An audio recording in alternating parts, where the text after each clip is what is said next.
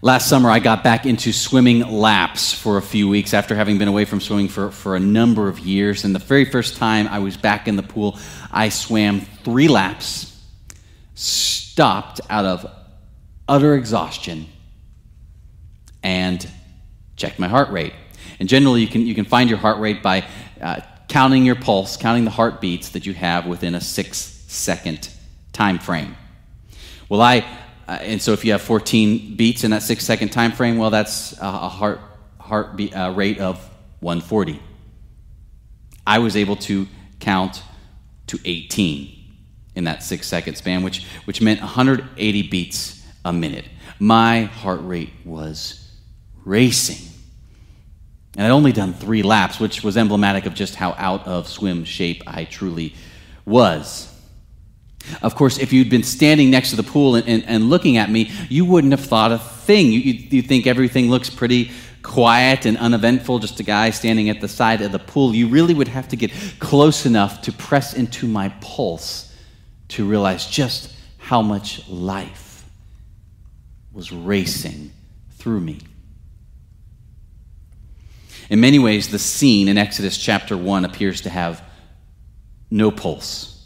God is never mentioned by name. There certainly appears to be not much God movement at all. Oppositely, what we have, you heard, is this Egyptian king, this Pharaoh who deeply fears this foreign group of Israelites as they're growing larger and larger. And so, as you heard in the reading, a, a shrewd plan of control is made. The, the king's fear is concretized in, into an expansive infrastructure of slavery in which taskmasters are set over Israelites who are given to do brick and mortar labor and work in the fields. Twice we're told the Egyptians were ruthless in the manner they imposed these tasks. The picture painted is one of, of a comprehensive, pervasive oppression, and God seems nowhere to be found. And yet, what happens when we press closer to the passage itself? We might notice that amid all the oppression and the distinct reasons for hopelessness, that three times in chapter 1 we hear these curious words. First, in verse 7, the Israelites were exceedingly fruitful. They, they, they multiplied greatly, increased in number, and became so numerous the land was filled with them.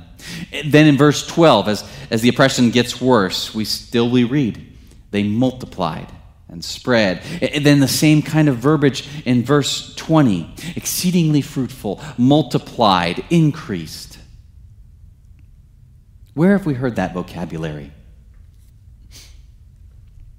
That is the vocabulary of Genesis. In the creation story, you may recall, God gives the directive to humanity to be fruitful and multiply.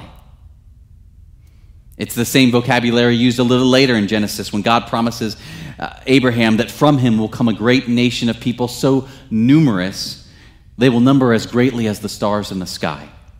In fact, one of the fundamental ways that the children of Abraham will always know that God is faithfully blessing them, faithfully present, faithfully fulfilling the promise to make them a great nation, one of the most fundamental ways the people of God will know this is when they see their people multiplying, being fruitful, becoming as numerous as the stars. And so, yes, on the surface, Exodus 1, there is nothing but ugly, systemic, persistent evil. And yet, just below the surface, the scripture whispers the pulse of God has not been thwarted. The pulse of God is, in fact, racing through the enslaved people of God. In the face of some of the most complex and challenging realities and evils of our time, and even those things we're facing in our personal lives, do we detect that ever faithful pulse, perhaps just below the surface I wonder where we might point and notice the multiplying fruit of the Holy Spirit on which David Lee preached earlier this summer love, joy, peace, patience, kindness, goodness, faithfulness, gentleness, and self control.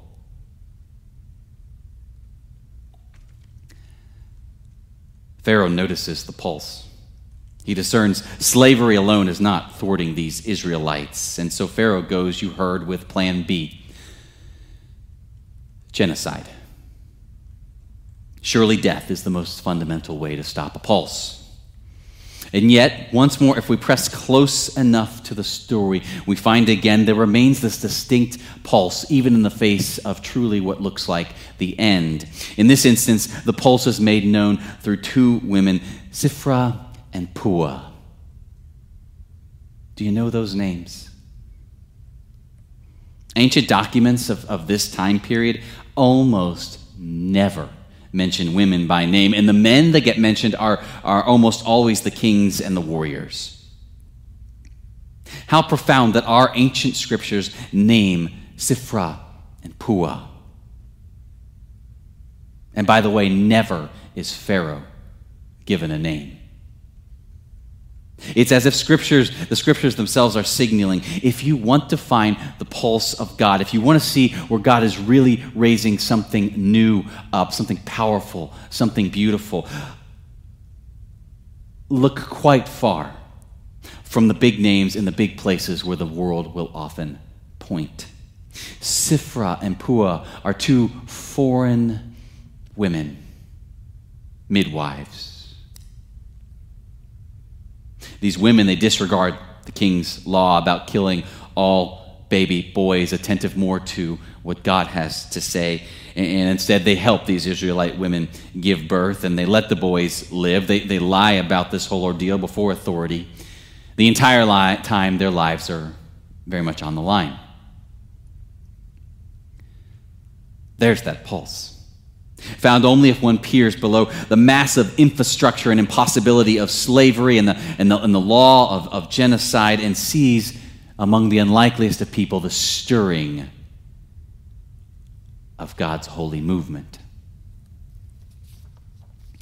Since January, the officers and staff of the church have been reading a book called Sailboat Church, helping your church rethink its mission and practice. Essentially, it's a book that talks about what it means to be the kind of church whose sails catch the wind of the Holy Spirit. And, and, so the church discovers itself moving in God's way, in God's direction, on God's power. And during our discussion times with this book, at some point, someone or someone's within the staff and, in, and on the session and among the deacons has, has someone has inevitably raised this very good, very honest question in each of these settings but what if you're a sailboat and there's no wind? I mean, what about the times, the seasons, the realities in this world and even in the church where the air is just thick and stale and it's not moving? What if it appears God's not at work? There's no sense of that happening.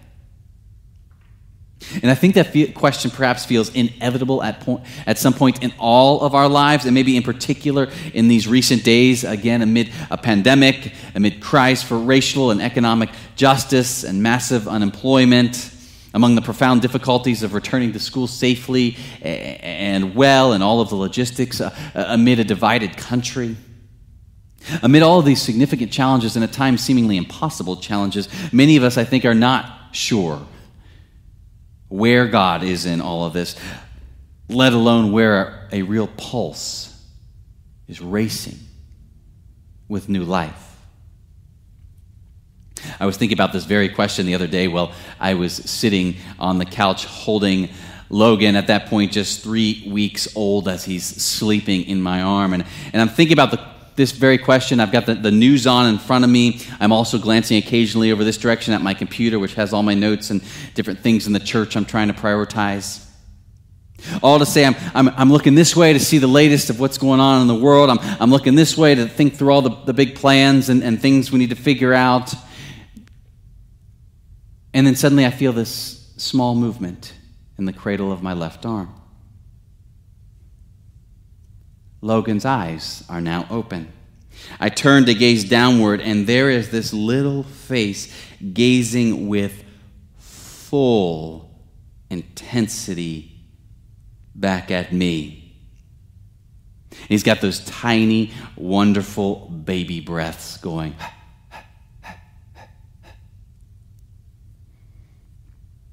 It struck me again. The witness of Exodus chapter 1, and truly the witness of Scripture time and again, is that if you, if you want to find the pulse of Holy Spirit life, if you want to see where and how God is moving, it often requires that we look down. Frequently, our eyes, our ears, our hearts are captive to the big names, the movers and the shakers, the big problems, the big solutions, the big momentum, the big program. And those are not unimportant. It's just that we worship a God who saved us not by coming as a great monarch, but coming as a babe born in a manger to a peasant couple in an out of the way village. Talk about under the radar. We worship a God who delivers the people of God from slavery by starting with two immigrant women. What will we see if we let our gaze fall from all the places that normally capture our attention? When we drop our gaze from all of the big things and sometimes the overwhelming concerns, and we attend to what is often forgotten or seemingly powerless or hardly noticed, what do we notice? Who do we see? In our congregation, in our families, in Georgetown, in our neighborhood? Or what if we drop that, that same gaze inward and look into the parts of ourselves that often feel the weakest, the most uncertain, the emptiest, the darkest? Those parts of ourselves we usually try to, to hide or not look directly at, and yet, is there a pulse there? Might we find if we look down that indeed God's power is truly perfected in weakness? God has a thing for going through and, and toward precisely that which we or the world would think of as weak or inconsequential or secondary or foreign or broken beyond repair. The truth is that at the heart of our faith is this profound scandal. We believe in a God for whom even death itself does not stop the pulse, which means most fundamentally the the constant and ever promise of Jesus Christ is this there is a pulse. And is it possible that pulse is racing at 180, even this very moment, just below the surface, in the uh, most unlikeliest of directions? More, is it possible that, that the unlikely face of that pulse is the gaze of Jesus himself looking right back at us. And is there anything more life giving or pulse animating to the soul of a people than to be seen and loved? Amen.